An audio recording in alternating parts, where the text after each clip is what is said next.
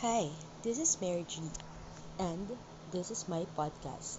In this podcast, I'll be reading romance novels you have not yet heard about. No commentaries, no change of voice, just plain reading of every word. Our first novel is Everlasting Love, Yandere First Love, Volume 2. Prologue I loved her so much that she became my whole world. I loved her too much that with just a few words my whole world fell apart. I justified my anger with this thought of how much I suffered when she left me, of how pathetic I felt when even after I kneeled in front of her and begged her to stay, she still left like I meant nothing to her. That cruel girl from several years ago is now before my eyes. This time, begging me to hire her as my secretary. I looked at her with cold eyes and gave her a smirk as I said, Are you certain you can live with the consequence?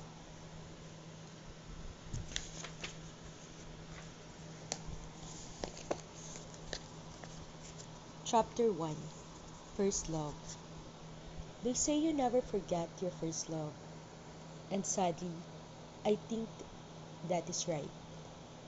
As I lowered the documents I was perusing over and glanced at the woman who entered my office stores, I knew it to be true. It was the same face I recalled, just an ordinary chubby girl whose face others can easily forget.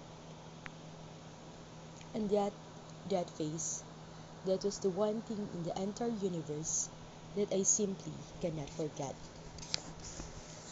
I was in third year high school, the proverbial bad boy with the right connections and with overflowing wealth from an aristocratic family. I had it all easy from everyone's perspective, and maybe for a while I did, but that cannot compare to how I felt when my eyes met hers.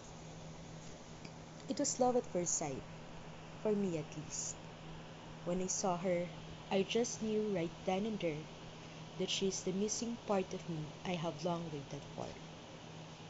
I remembered looking down at the girl who clumsily bumped into me. She has her nose stuck in a novel while walking around.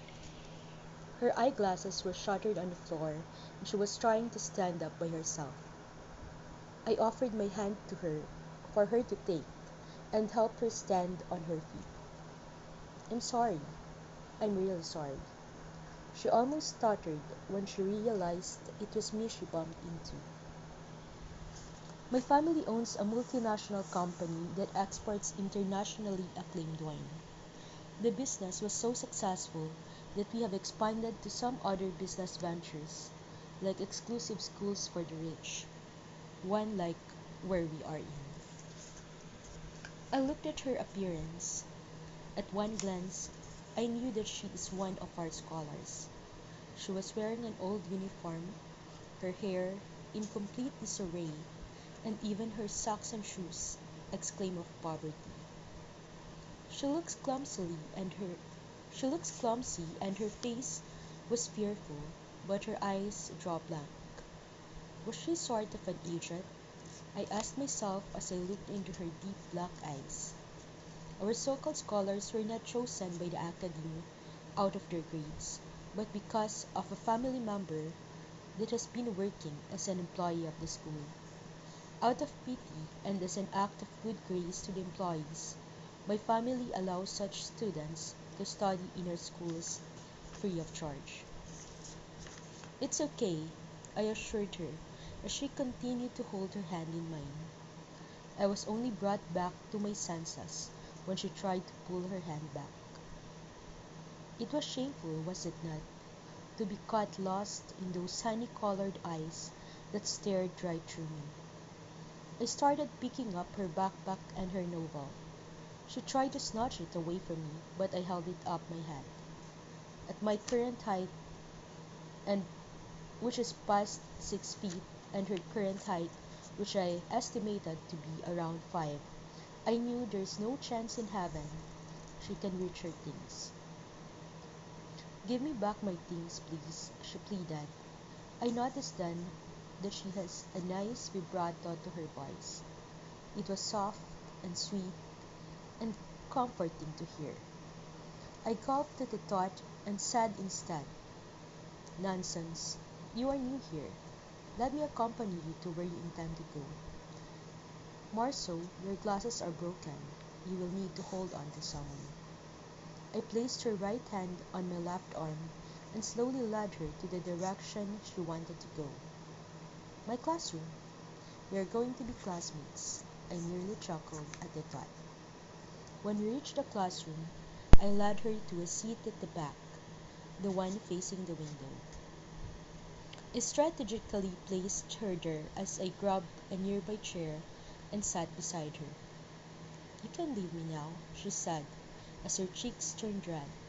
She is blushing, shy as to the fact that we are sitting so close to each other. But this is to be my classroom too, I said, as I fished out my registration form and read to her my classroom assignment. She bowed her head and looked at the marble tiled floor. Thank you for helping me earlier. Don't think more about it, I said, smiling from ear to ear and hoping against hope that she can see my face clearly, even without her eyeglasses on. I wanted her so bad to see me clearly. I wanted to engrave in her heart this memory of our first meeting. For I knew I will never be able to forget every detail of when I first saw her. That was the very first time I felt my heart beat so fast and so furious that I know for certain I have lost it. I lost my heart to her the moment our eyes met. Your name, I called to her, as a shocked expression shows on her face. What the hell is an apparition of her doing inside the office?